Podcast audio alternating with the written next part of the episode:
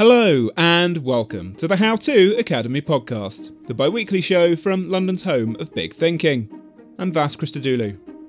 Our guest on this episode, Lorraine Candy, made her name in journalism as the editor in chief of Elle, Cosmopolitan, and Sunday Times Style. But these days, she's best known as a guide to the messiness of midlife. Her new book, What's Wrong With Me, is a practical guide to this transformational new stage of life. And she joined Hannah McInnes to tell us more. So, I don't think that starting with asking someone about a title is generally a very original place to start, and I, I don't tend to do it, but I really am. I have to in this case because you you start with the, this quite strong message. What's wrong with me? And I'm sure you thought.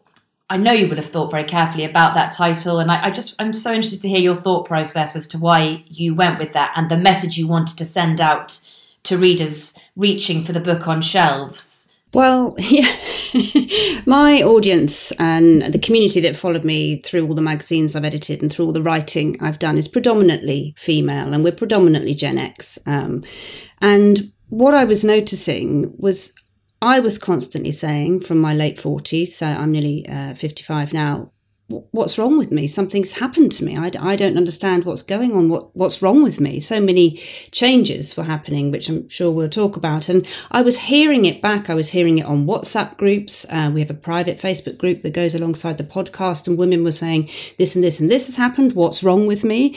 And i thought there's a whole generation of women you know a decade's worth of women all asking what's wrong with me?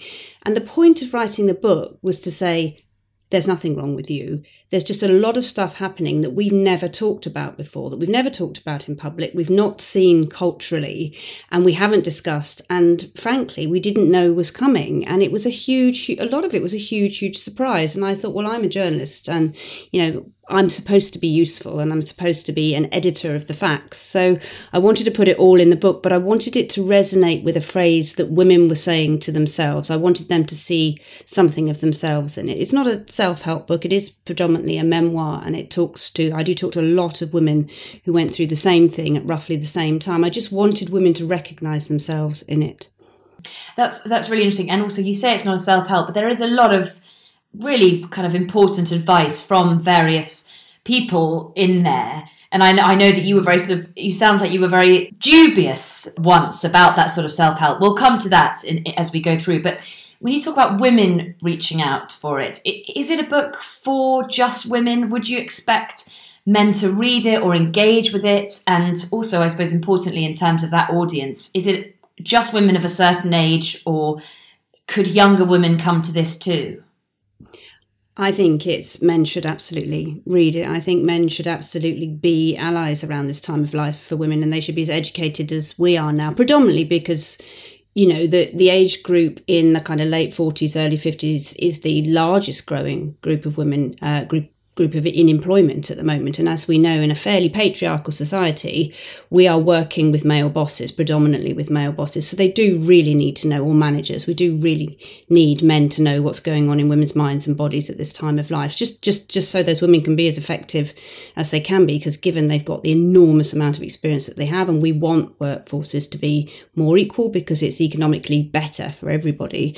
Um, but yes, I do think women who are younger uh, should read it as well. Certainly women in their late 30s because what, what it is is joining the dots um, of your mental and physical health over the years. You know we don't really know enough about women's health. A lot lot of the research as we know is predominantly carried out on men so you know heart disease for example is the biggest killer of women over 50 globally most of the research is carried out on men. So there's such a massive disconnect between what we know about what women's health and what we knew about their health when they were teenagers. I think reading it, knowing what's coming towards you, really better prepares you. And if you read it, then you can talk about it. And I think that's kind of what we haven't done. I think the generation before us, the boomer generation, our parents didn't really talk about it. So that was super unhelpful. But perhaps they didn't talk about it because they felt slightly ashamed of a lot of the stuff they went through and they didn't want to be portrayed as weaker or less competent or less valuable in society. And they're pretty invisible anyway, women over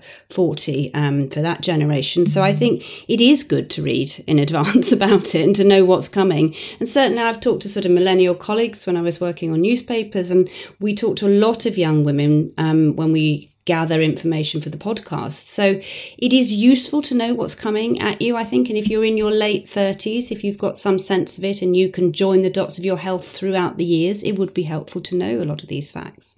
Can I'm going to uh, say, and I, I don't know, I hope that this, this might reflect the feelings of, of other people.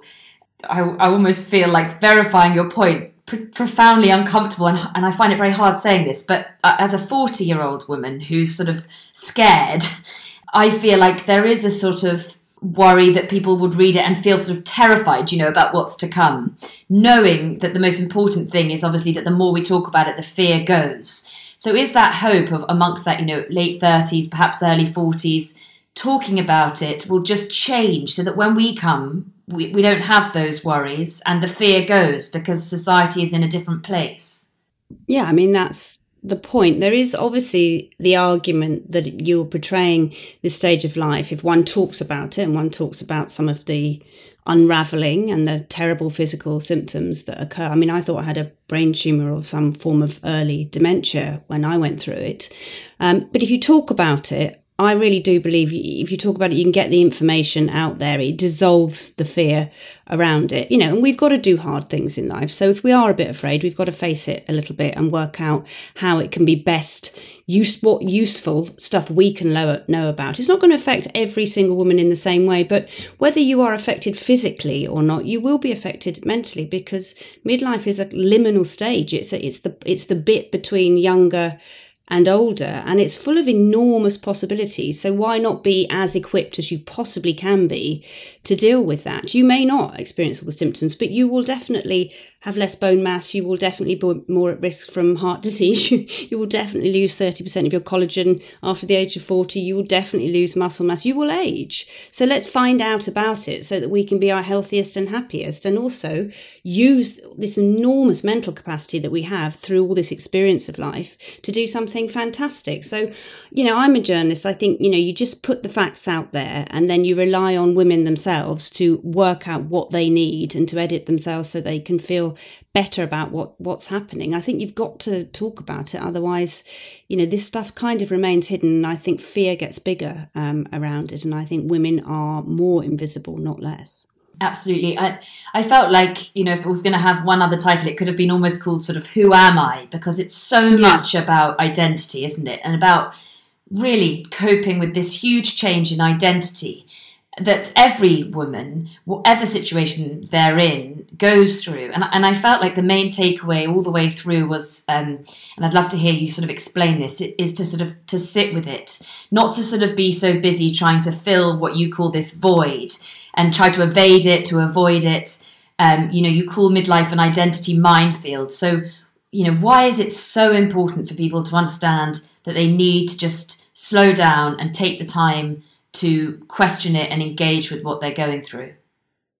I think from all the experts I spoke to, so I spoke to many, many women who had gone through this stage of life. They were sort of, um, I spoke to women in their 40s, 50s, 60s, 70s, and 80s. So I got a, the whole gamut. I spoke to therapists, I spoke to uh, menopause, perimenopause specialists, um, and I spoke to women who working in what we call the wellness industry now who were dealing predominantly with middle-aged women, you know, who were seeing middle-aged women in their classes. What's going on? I asked, what what are we dealing with in this this void between? And actually, Julia Samuel, the therapist, uh, explained that to me. There is a time of great change in midlife, so we're dealing often with a lot of what they call living losses.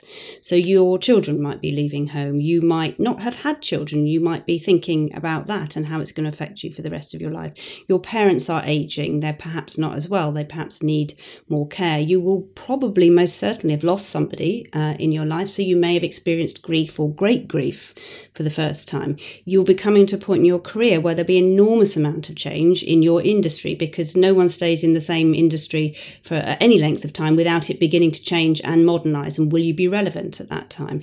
You'll be coming to a place where you don't see yourself in anything culturally. You're not in films. You're not the main protagonist in books. So there's so much change happening that probably what you need to do, um, according to the people I've spoken to and all the research, I did look at all the neurology and the science and investigation into this as well, is take a moment, is to soften slightly into it, to kind of drop in this what I call the endurance mindset. I think this is particular to Gen X, actually, an endurance mindset. You can have it all, you can do it all, and you've got to be everything to everybody, um, and you mustn't show your anger because we don't like it when women are angry in public. This this Gen X is a really enduring mindset, but it doesn't serve you well in midlife to endure stuff. It really is very unhelpful for you physically and mentally. So you need to take a moment, sit with some of the pain that you're going through, acknowledge it, recognize it, because living losses whether they're real grief or grief of everything else that's happening around you, are quite hard to go through.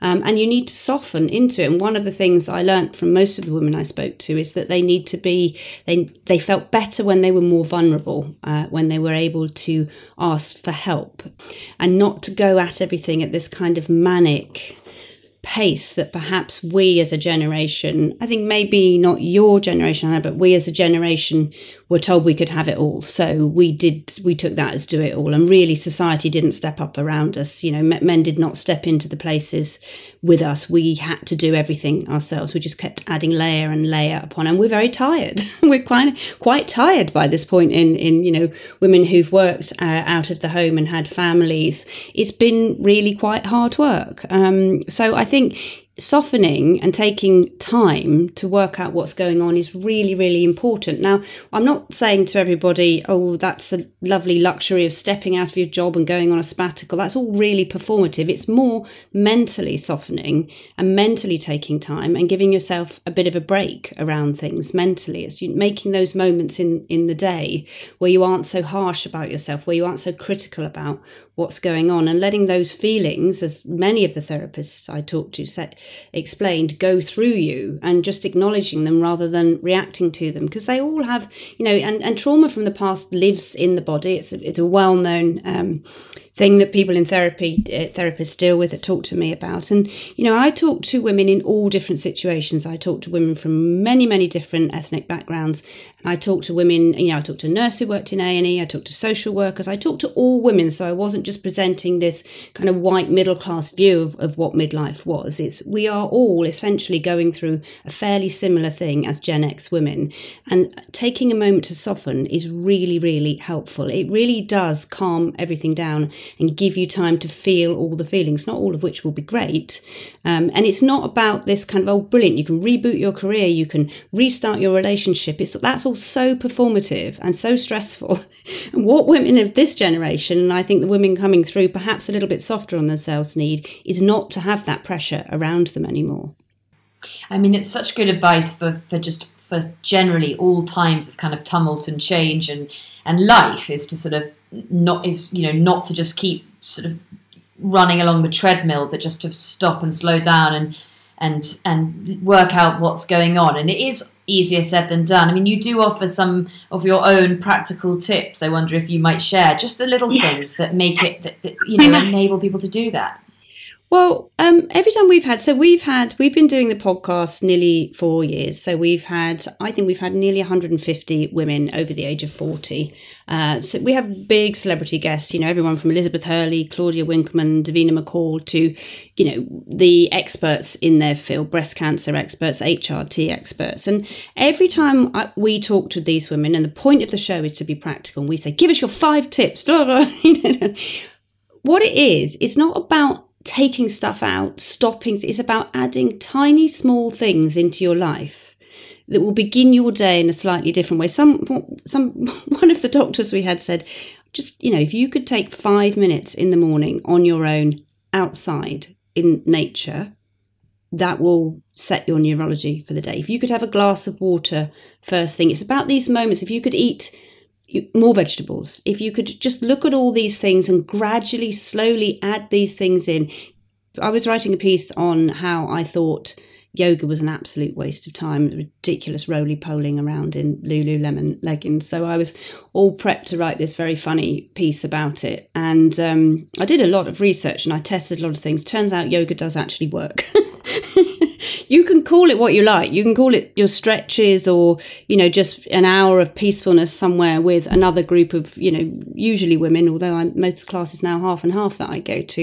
It really did change my life for the better. It really helped in a lot of ways, HRT and then yoga and all these little things adding in. I took up cold water swimming. Well, I've been doing it quite a long time, but I realised that it's not the swimming that was important, it was the community around the swimming that was really important to me. And find your swimming, find, find your women that are doing something together where you can voice all these little vulnerabilities that you might be feeling in a, in a very happy, safe place. And it all sounded so woo woo to me. But I did the research. You know, I went in and properly did the research. I looked at all the work that's been done on blue zones around the world where, where people live a lot longer and it's pretty simple stuff you know it's you know loneliness will kill you. That that will kill you. Um, smoking's probably the only other thing as dangerous as loneliness.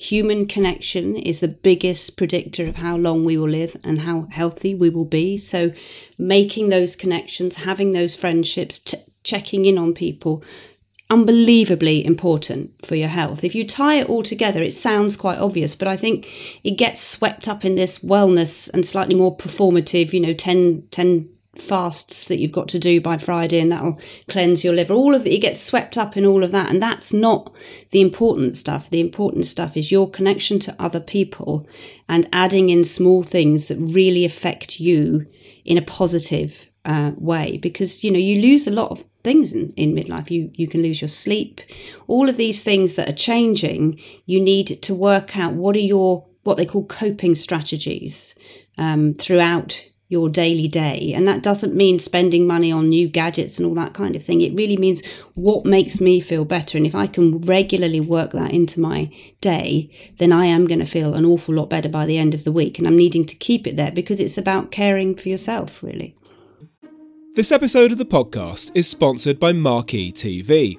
Marquee TV is an incredible streaming service that is a gateway to arts and culture. With my subscription, I've enjoyed watching some of the Royal Shakespeare Company's most acclaimed productions of recent years, including David Tennant in Richard II and Simon Russell Beale in The Tempest.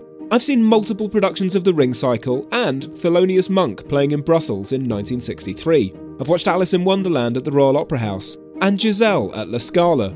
Marquee TV really is the most accessible way into culture I've ever encountered, and a treasure trove for any arts lover. You can try it for three months for just 99p. Yep, three months for 99p with the code HOW2. Just visit marquee.tv and use the promo code HOW2 to dive into the world of the arts like never before.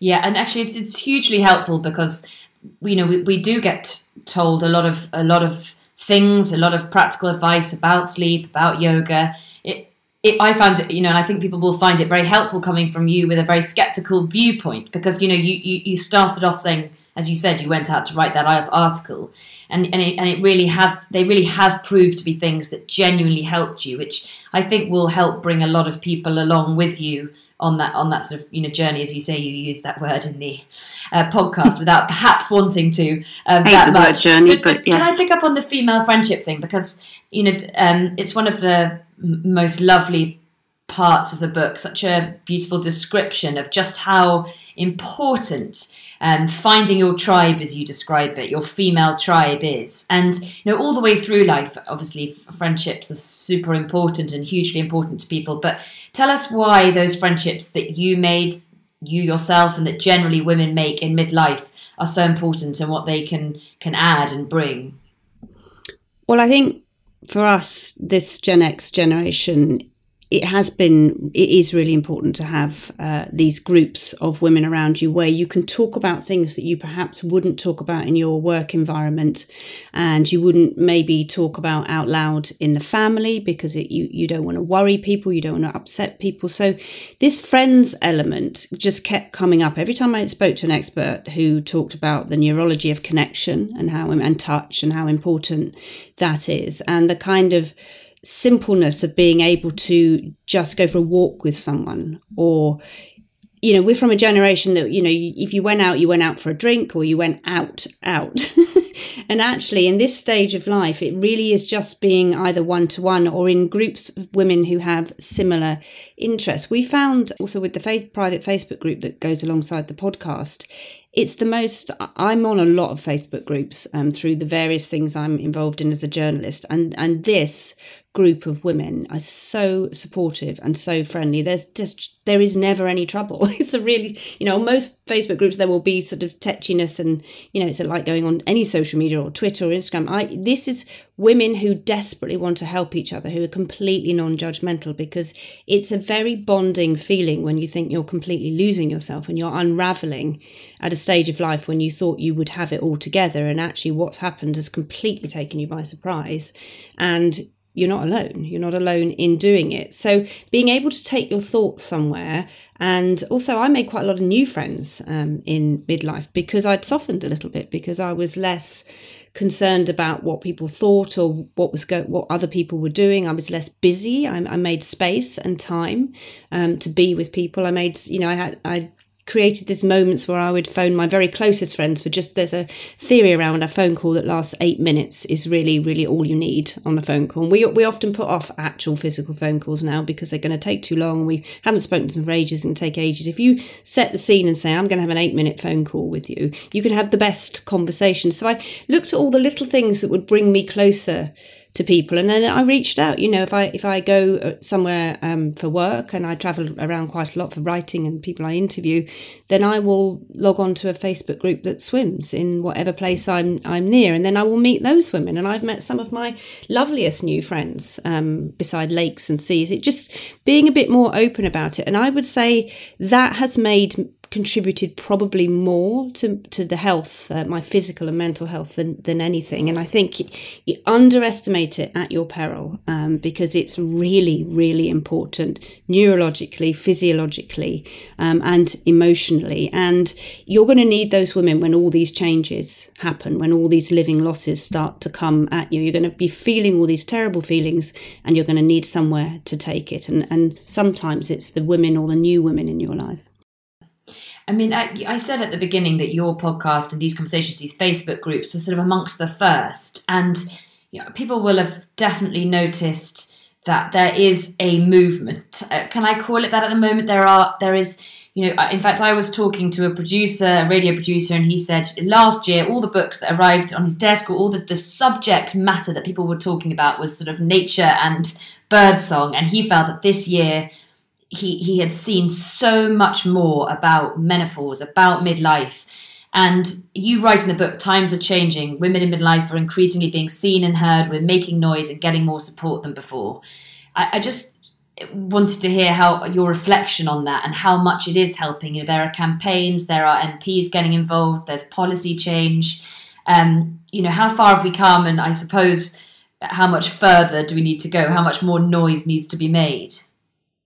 I think I'd call it a revolution more than a movement um, because the silence around what women have been going through, particularly the medical gaslighting, as a journalist, I found it absolutely shocking. I, I couldn't believe that a whole group of a huge group, a huge chunk of the population had been, their needs been so catastrophically ignored that had put their lives at risk. I mean, I, am not exaggerating.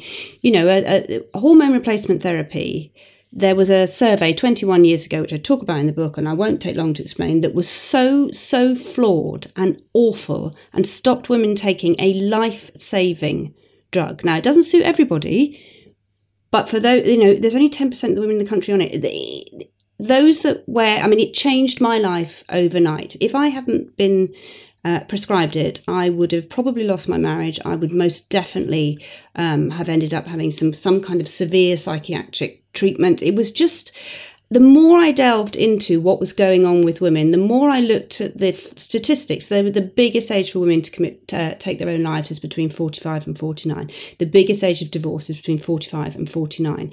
And alongside that, you've got heart disease, osteoporosis, dementia, huge killers of women all positive HRT is prescribed to be preventative for those diseases. So all of this was going on, and I was just hearing all these stories of women who had come to the very edge of where they could possibly live mentally and physically who were losing all sorts of things in their lives. So it is a it is a revolution because it's so absolutely necessary to save the lives of women over 45 going through the worst worst you know some of the symptoms of perimenopause which is the 10 to 12 years before menopause are so shockingly awful.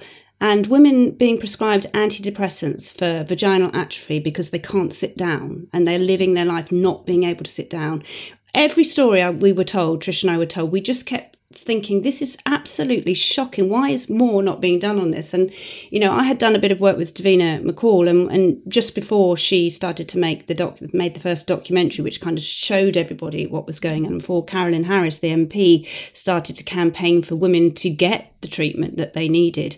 We just kept uncovering fact after fact, thinking this is really shocking. It can't be silent anymore. So it isn't just a movement, it's an actually life saving revolution. And, you know, women are getting their sex lives back, they're getting their relationships back, they're getting their, their minds back, so they're ever more efficient at work. You know, you've an army of women over 50 working with one hand tied behind their back. Just imagine how brilliant they would have been.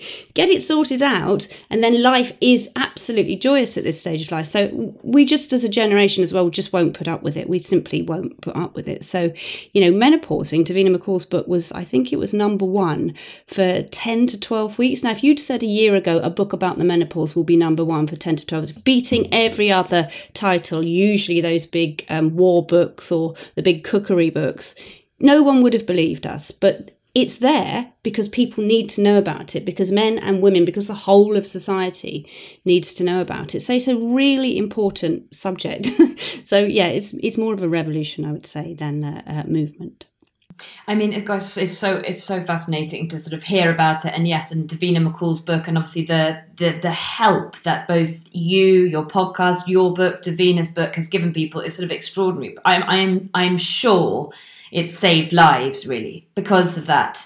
And you know, at the beginning when I said frightening about people sort of coming to that point, frightening is an important thing. Frightened is an important thing to be because of this, you know, the medical, the symptoms that you describe that people hmm. can recognize. They may feel frightened by them. They will feel frightened by them. But what you're doing is explaining what they are so that people can see how to deal with them. And I mean, I, you, you, you, it's quite disheartening and, and I suppose frightening as well to read about the sort of medical sexism that you describe and the kind of great unpreparedness to prescribe the right amount of HRT, to, to describe HRT. And this, this isn't just a menopause book by any means, but do you think that given how life changing these drugs can be, it turned your life around in a week? I think Davina writes similarly in her book, within one week, that's how life changing it was.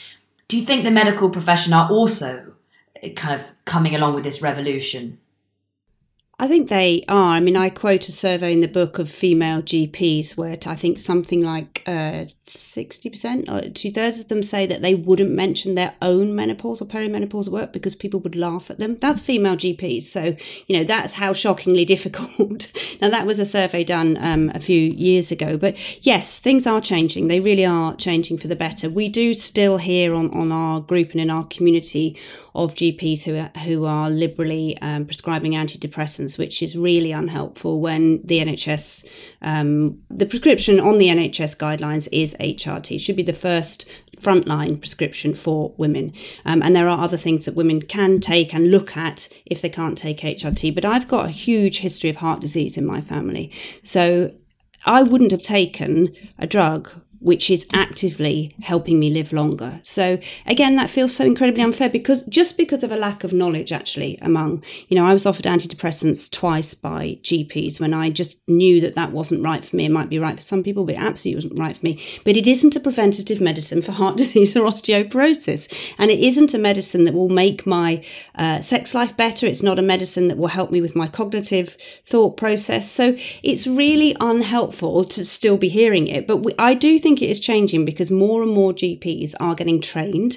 I mean, they're under immense pressure. I don't want to be bashing GPs because it's it's really hard at the moment. I think to be treating people, but I think just getting the knowledge is what will help. And also, we always say to listeners and all the experts we've talked to that when you go to a doctor, there are two experts in the room. There's the doctor and there's you. You're the expert on your own body and what's changing and what's not changing. Take a friend with you. Take the list of symptoms from um, either the Balance Menopause app or from the NHS and sit down with your doctor and say, I have these. These are my perimenopause symptoms. Um, I want to talk about what you think would help me for this, not what you think I've got, because you might not have the training to to help me through it. So I also think women are, you know, this is again another reason to talk about it. Women are really good advocates for themselves. They're very good advocates for their friends. So you you would take someone with you. You will go with someone if you've got that knowledge. And so I, I think it is changing, and I think there's just such huge public talk about it. I mean, even Oprah did a show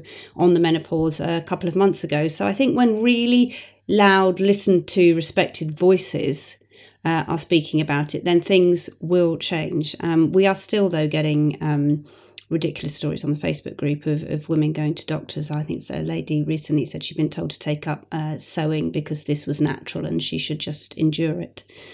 Um, so that does that is shocking to hear now and again. But you know, I, I don't. I think that's rarer now than it would have been uh, three years ago when we started the podcast. Hey there, I'm Dr. Maya Shankar, and I'm a scientist who studies human behavior. Many of us have experienced a moment in our lives that changes everything, that instantly divides our life into a before and an after. On my podcast, A Slight Change of Plans, I talk to people about navigating these moments. Their stories are full of candor and hard won wisdom. And you'll hear from scientists who teach us how we can be more resilient in the face of change. Listen on the iHeartRadio app, Apple Podcasts, or wherever you get your podcasts. That's extraordinary, actually, to, to take mm. up sewing. well, I hope yeah. she. I wonder. Yes. Um, anyway, I, I, love your advice about taking a, a, friend along. I don't think that I would have ever thought about that, and that actually just makes me feel better about a whole load of things. The idea that you, you know, you can you can do that, and someone could sort of sit with you and and listen to those things. And one one of the things that you know we've talked about it, but is the biggest barrier, I think, to everything. Uh, and perhaps, you know, most of the problem is societal expectations of kind of, well, two things really what a woman should be, and also, you know, what we, how we become when we age. So, ageism, really. And it feels like we're still a long way away from, from changing that. And it was really interesting to read your thoughts and, and, and your speaking to people about it being a very Western thing and other cultures just having a very different view of, of older women and a very different view of this time of life and sort of seeing it as a great thing and treating it with positivity and you know do you feel that that's a place we can get to yeah, I mean, there's a Jap- the the the phrase "second spring" is a Japanese phrase because women going through the menopause are much more revered um, in that country than they are here. And there's all around the world, though, there are great examples of women who are seen as elders. So they're seen as you know, this is where you want to go for your advice. These are the women that know uh, what's going on. And, and many women are seen as, you know, sexually liberated at this time of life as well in other cultures because there's no threat of pregnancy um, and, you know, you have more time and as long as libidos are working. So it's, there's a whole, all these touch points in other cultures which are much more positive um, than the way women are portrayed as not you know the value is in youth isn't it? That's the value is in fertility and the value is in youth. Um, and that's a very odd and strange way to look at women who are really experienced in life and actually really vibrant um, at this stage of life and have you know such great things that they can do. I interviewed women in their 70s and 80s who talked about their 50s and 60s as this most youthful fantastic time when they were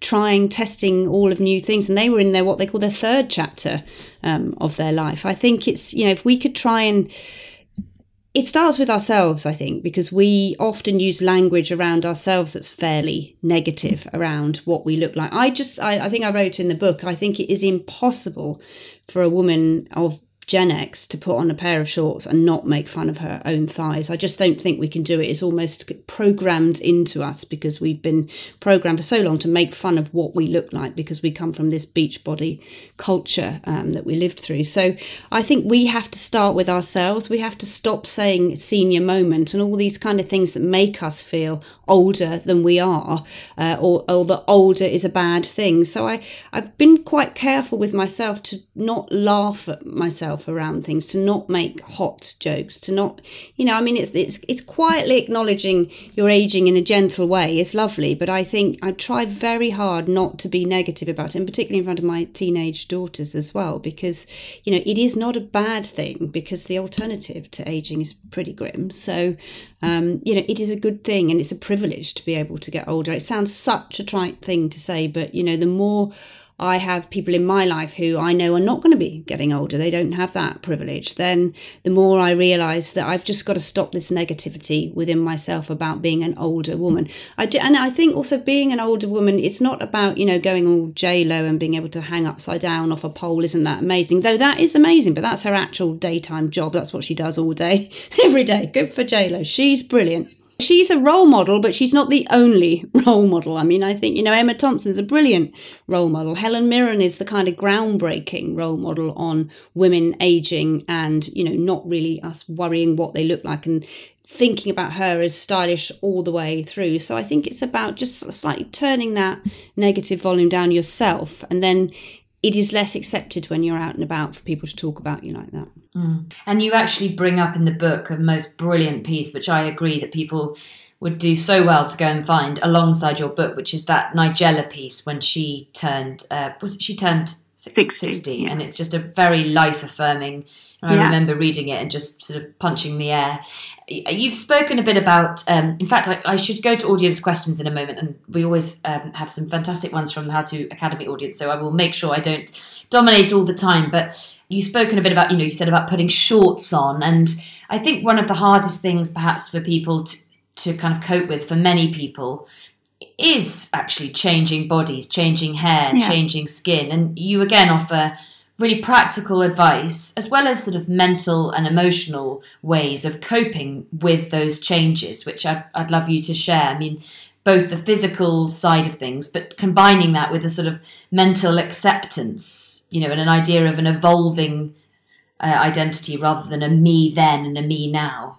Yeah, I mean that's that's what you've got to mm-hmm. get your head around. and you, I think, one physically has to get one's own head around this because it doesn't matter how you want to present yourself or how you want to maintain what your skin looks like. Not that it, it is going to age. There's just no way around it. You are losing you know, once you lose estrogen um, from your body and it is gradually, gradually, gradually depleting, it's in, it's like petrol for the body. It's in, it's in, estrogen receptors are all over your body. So everything's beginning to change. Your gum changes as you lose estrogen. So your face starts to look slightly different shape. So all these things are happening and you can resist it or you can go with it or you can recognize that this is going to happen and that the moment you're in now it's the best you are, and probably your appearance is the least important thing about you. You just have to start those mind switches, I think, where you're not totally tied to your physical appearance. And it's okay to be disappointed. You know, I lost probably a third of my hair as I got older, and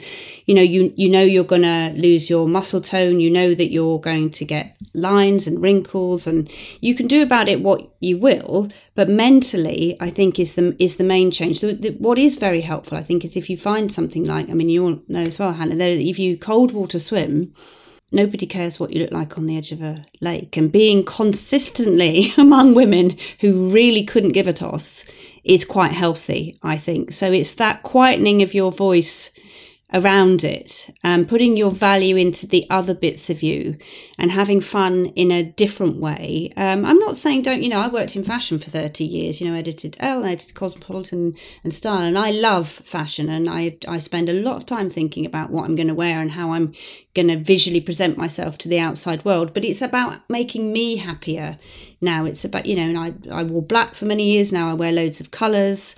And I just did a few little things that I thought, you know, would, would make me feel okay when I look in the mirror. And I'm not saying I don't feel disappointed every now and again because what's happening, as we all know, is mentally in our heads, we're still 18. So we just think, who's, who the hell is that? I don't, I mean, I remember, you know, I mentioned in the book, I see Juliette Binoche on the telly in something. And I thought, what's, what, how long was she in makeup to look completely different with grey hair? she isn't she's just in my head i'm still the same age i was when i still so it's it's that constant disconnect is happening. And I think we misunderstand that in society, sometimes that women want to look younger. They don't. They're just a bit confused about how they got to here from there so quickly. It's, we don't want to look younger. We want to look better. We don't, we're not anti-aging because that would be ridiculous. So it's, it's just about working out which bits work for you and which bits don't. And absolutely not in any way judging any other women because one of the things that happens is you do, you know, we, we have a lot of women on the Facebook group who've completely changed shape. They've either put on a, a lot of weight or they've been uh, they've not been able to do any of the exercise that they've they've done before. And and it really is a lot to get your head around but you do have to spend some time getting your head around it because you will be a different person and a different shaped person and a different looking person through these 20 years of your life. So again talking about it um, in a positive and upbeat way because you know there is a sense of just being free of all of that critical judgment in your own head and what they call the therapists will call the shitty committee in your in your own head. Being free of that is fantastic. Being able to sort of walk away from it and think I just don't care. Um, and you know no is a very easy thing for me to say now is brilliant. So you just have to get to that place gradually I think no, I love the shitty committee um, phrase, which I actually haven't used, but I'm definitely going to sort of think of now. And also, I, I think the thing about wearing colours, your experience, is a very positive thing for people to read. And I, I really sort of stopped and thought about that because, again, it's one of the things, you know, that's a positive. That's something you, you've been wearing black all this time. Now you're enjoying wearing colours. And actually, it took that identity ch- change and that sort of sitting with it and, and thinking about it and trying new things out. And I think, you know, many people would just put the blinkers on and, and just go through not wanting to and without realizing those positives. I, I need to stop asking you questions now. I also um, don't know how you know about the cold swimming, love, but yes, we could devote every uh, every interview, I think, to just talking about the joys of cold water. I love reading how I think there are a lot of people who have found. I mean, you obviously came to it a while ago, but I do think a lot of people have actually found the cold water swimming thing it, it, later in life as an amazing kind of bonder with other people, way of not minding about the body, and also just extraordinary therapy. Yeah, no, I think it's really, you just need to find, everyone needs to find a thing that they do. I mean, a lot of my friends have found walking um, because that is so good for you at this stage of life if you do it well and you you get the posture right as well. And it's you know it's the same as going to a HIIT class. So it's a lot of people finding things that make a difference every day um, to them. Cold water swimming isn't for everybody, but there is this kind of group community stuff that people can do that I think is really really helpful. Park runs, all of that I think have been, you know, you're seeing it more as doing something to connect rather than doing something to be thinner or fitter or be able to run further or swim further. Yes, cold water swimming isn't for everyone, and it, there's a lot of things you can do that aren't just sewing, as that doctor sort of suggested to, yeah. to the person on Facebook. So um, I, I need to move to audience questions. Carmen says this book sounds fab! Exclamation mark! Exclamation mark! I wish it was around 10 years ago. I didn't know anything about menopause, just bits from working in, in a pharmacy. My female family never talked about it. I got it before my best friend and was able to signpost to her that it was the menopause, so at least we had each other. Look forward to reading. I mean, it's not a question, but I do think it's something really interesting is that so many of, of us, um, you know, I think it's the same millennials, lots of generations, are, are mothers and our families elder women just haven't spoken about it at all. They've just kept, no. and still now, I think that they just find find it very hard not to, you know, to talk about it, and particularly, I think, in front of men. Well, I don't think I think there's a misconception that it's because it's uh, in the same way we won't talk about periods and we hide our tampons in our hands when we walk to the loo for some bonkers reason. It's I don't think it's about that sharing this intimate and private thing. So one of the things that happens during the perimenopause when your hormones are going wildly up and down until they the menopause, which is a retrospective diagnosis, the weirdest medical diagnosis ever. It's the year after your last period, which is so mad and inexplicable in the medical industry. But the, the, the perimenopause, the time before it, is you can lose real cognitive ability. So I I got in the car one day and I couldn't remember which side of the road to drive on. Not I just was a bit perplexed. I couldn't remember, and I would go into a meeting and I couldn't remember the face or the name of the person that I'd worked with for a long time. This is why I felt I had dementia or some form of tumour. And then I was having horrendous panic attacks, which I'd never had before in my life. And this was all coming because of the the hormone fluctuation. I think the generation before, many of whom went through quite severe symptoms, didn't talk about it because they were absolutely ashamed of who they had become. I interviewed a woman who had been one of the first long haul female pilots. During her perimenopause, she couldn't drive. She couldn't even park the car. She was so ashamed of that, she stopped telling people she'd been a pilot. So I think there was a sense with the boomer generation that they just couldn't talk about it because they were ashamed of this horrendous loss of confidence and ability to do things. So I feel quite sad for that generation. I don't think it was not sharing it because they were embarrassed about intimate female things. I think they were psychologically quite cross, quite full of rage, and very, very ashamed and very sad about something. And I don't think it was something that they could talk about and many of them were on antidepressants, wrongly on antidepressants as well. Mm. This is a really good question because we didn't talk about it, and you do talk about it brilliantly in your book. And again, it's one of the very moving parts when you talk about your teenage uh, teenagers. um, that any tips for dealing with stroppy teenagers during uh, menopause or post-menopause? Um, nothing bothers me now except for my stroppy teenager when I take my time, he says I'm being lazy. And I think, you know, that there is no better question. And it's almost like you've read the book, Carmen, who's asked that question. Well, I did write my previous book, um, "What's Wrong with You, Mum."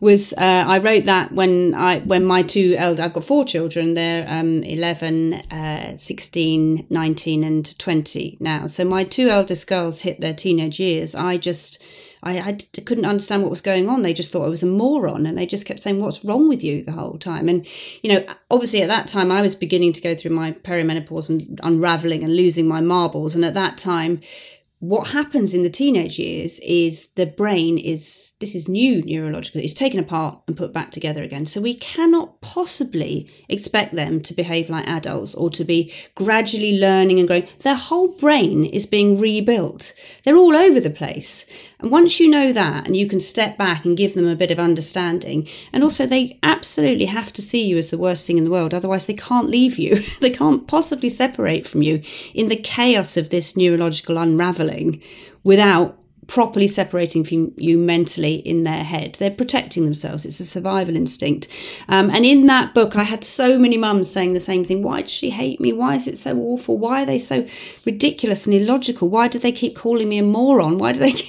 and it's all because of this unraveling in their minds and, and their neurology and everything that's going on with them physically and all their hormonal changes as well. Their whole body's being rebuilt. Their whole identity's being made. So of course, it's a really tough time for them the only person they want to be there for them really is you, but they can't possibly tell you that because they have to separate from you as well. Somebody described it as you just, your job as the parents of a teenager, you just hold the end of the rope while they're flailing around on the end of it. That's all you do. You don't take it personally, you don't get involved in the drama of it, you just hold that rope so you're holding them securely and tightly in this safe place.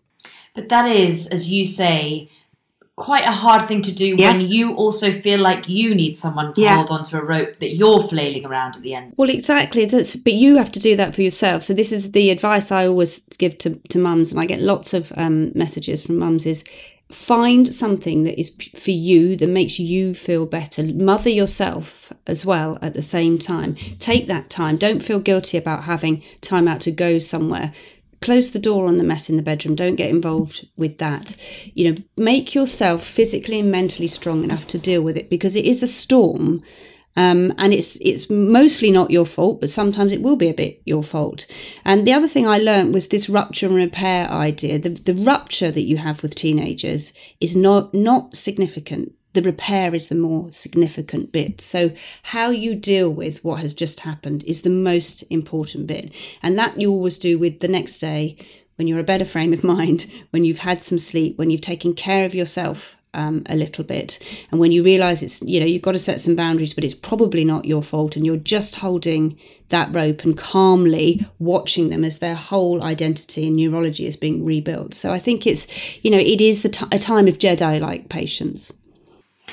Um, someone asked whether you think men get a sort of men's menopause. Mm. Um, this person's brother thinks that he's getting dementia and going through a sort of a midlife worries in, in a similar way. Well, testosterone does decrease for men in the same way as it decreases for women. So, uh, hormonal physiological changes are happening. You know, the loss of collagen, the loss of muscle mass, the higher risk of some of these diseases is the same. You know, it's, it's, there are risks for men as well. I also think, um, and we haven't really talked about uh, men, and I don't think they do talk about it in the same way, particularly not the Gen X men, that there is a sense of, you know, relevance and what's the point of me? Uh, when you start at this age, when when men in their careers and in their relationships, and when I did the research around the divorce rates being so high in this particular age, I found that men are get ma- get married again or in relationships again almost within weeks. Um, women don't um, because men are seeking the safety of what they know and the sense of, of what they know and, and trying to keep their relevance around it. And, you know, we all know the kind of caricature of the, of the older white male and the much younger female. But I don't think that's helpful for men either. I think there is a reckoning that occurs for everyone at this stage of life. And there are definitely physical changes that happen to all of us as we age. I mean, it's called a crisis for men. I don't really think it is a crisis for, for women in the same way. I think it's more of a more of a evolution and transformation. Has your husband read this book?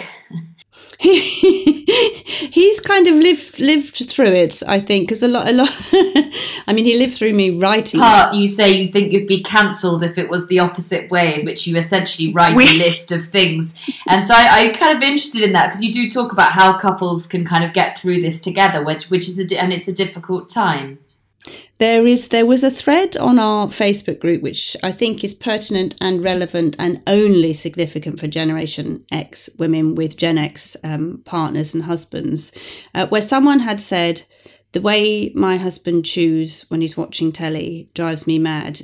Am I overreacting to this? Am I being a bit mean? Is it my perimenopausal thing? And the thread under it of all the things that older men did was I just thought it was so funny. It was the way he opened the door, it's the way he hums all the time, and the way all these women just getting out of their system what was driving them absolutely mad about um, their partners and husbands at this time. And I thought it's worth I mean, obviously, if you know, if if a, if a man had written that about us in the, you know, I'd be absolutely furious. But then again, I thought, you know, the patriarchal way we live is, is you know, the pendulum is taking a long time to swing towards the middle. So they can put up with a bit of ribbing.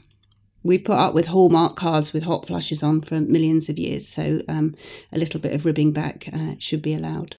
I think this is a really good question. Um, Flamey says, uh, "Hi, would, what if you don't have children and you wonder what's wrong with me because of that?" And I think it's so important, and you talk about people in that situation too. And I said, you know, this is about identity crises, or not the word crisis. I don't think you use, but you know, this is about identity issues for everybody and people who don't have children um, you know might think that it's worse for them because they wonder what have they done with their lives you know and it's important in your book you sort of recognize that all women are going through these worries about what they have done and what they could have done and who they should be so it's a really important yeah. question that you know there are some people who who feel very worried at middle age who haven't had children and yeah, we we've had a few uh, women on the podcast. Actually, we just recently had Amanda Wakeley and um, Anna Richardson, TV presenter, neither of whom um, have had women have had children. Uh, Amanda Wakeley's in her sixties, and um, Anna's just turned uh, fifty-one. So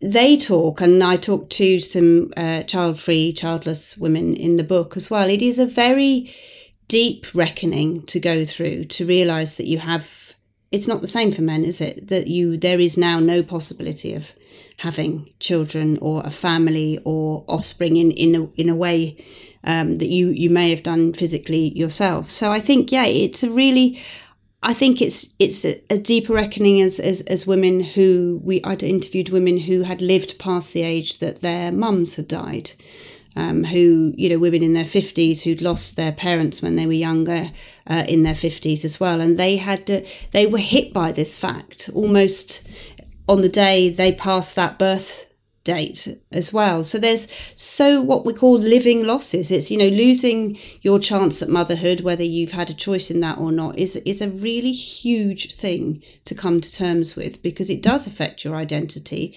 and it means what somebody used a really good phrase that up until the 40, your 40s, you can sort of see around the corner, you can see, well, I'll have children, or well, I'll do this, or well, I'll get promoted, or when I'll do, and then suddenly you can't see around the corner and you, you just hit this wall of, well, well, what will I be and who will I be? Where will I go?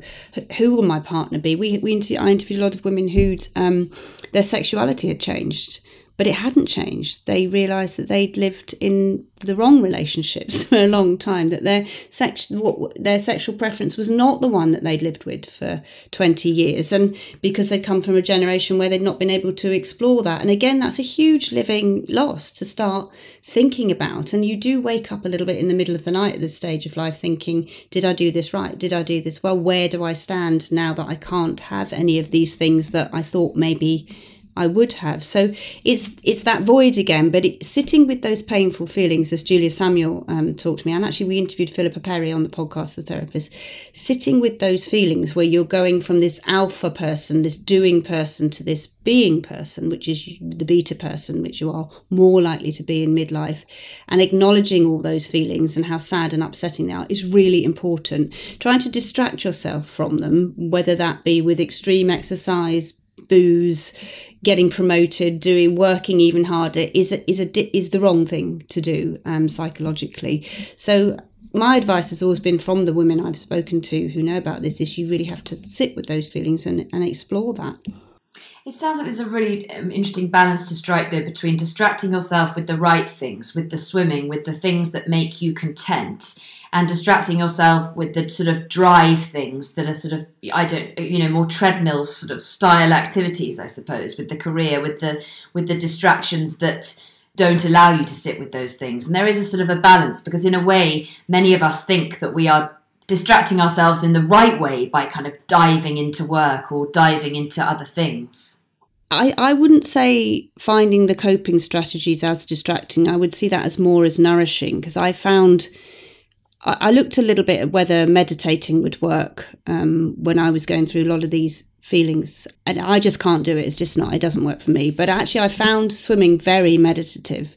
I found that a really good place to be, you know, to sit with the sort of sadder feelings of you know the people I'd lost, the things that I'd ha- that had happened in life and the, the sort of family trauma that I'd gone through, I'd found the swimming nourishing because it allowed me to absolutely feel those feelings. So you you can't not feel those feelings. You've you've got to feel them, um, and you've got to sit with them.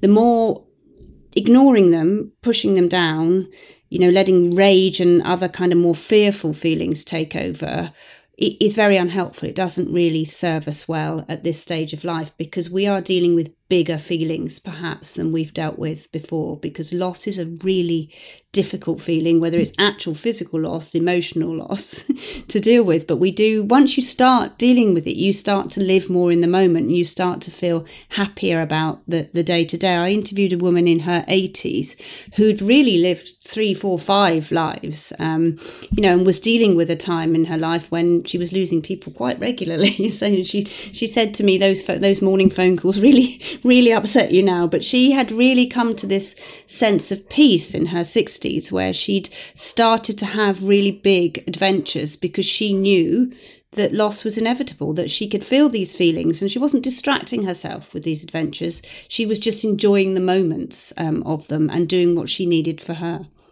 I think nourishing is a really good word to sort of tag tag on to because actually, you know, the habits that are nourishing are very recognizable and important ones. I also loved your advice, bit about advice about the eight minute phone call because actually, I think it's a real shame that people aren't using the phone enough, and I think it can be an incredibly, an amazing therapy. Like just as you say, eight minutes of hearing rather than endless quite stressful WhatsApps and messages which don't achieve anything. And I, I, think let's bring, you know, can you write about bringing back the phone call because I, I really think it's time.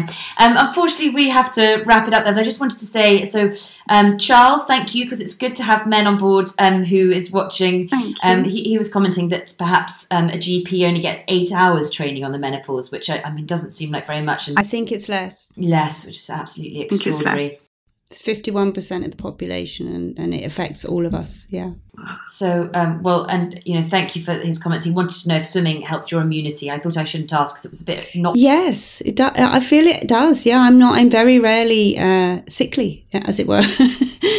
Uh, I have found I have the cold uh, affects my immunity. I think it's you know, but I think doing something positively makes you feel quite positive anyway. So is it the swimming? I mean, there's a lot of research into the being done into the cold and uh, women and dementia at the, the, moment. But I think is it the cold or is it the positivity that I experience for that time I'm with the, everybody?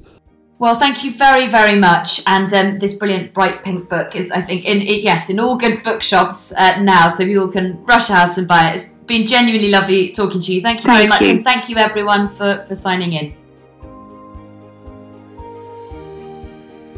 This episode starred Lorraine Candy and was presented by Hannah McInnes. The producer was Luke Naylor Perrott, and I make this show with Esme Bright. We have help from Nicole Wong. Our editor is John Doughty. Lorraine is going to be joining us in person in September at our second ever How to Change Your Life festival. Details are fully under wraps right now, but if you go to our website and join our mailing list, you'll be the first to hear all about it. Till next time, I'm Vas Christodoulou. Thanks for listening.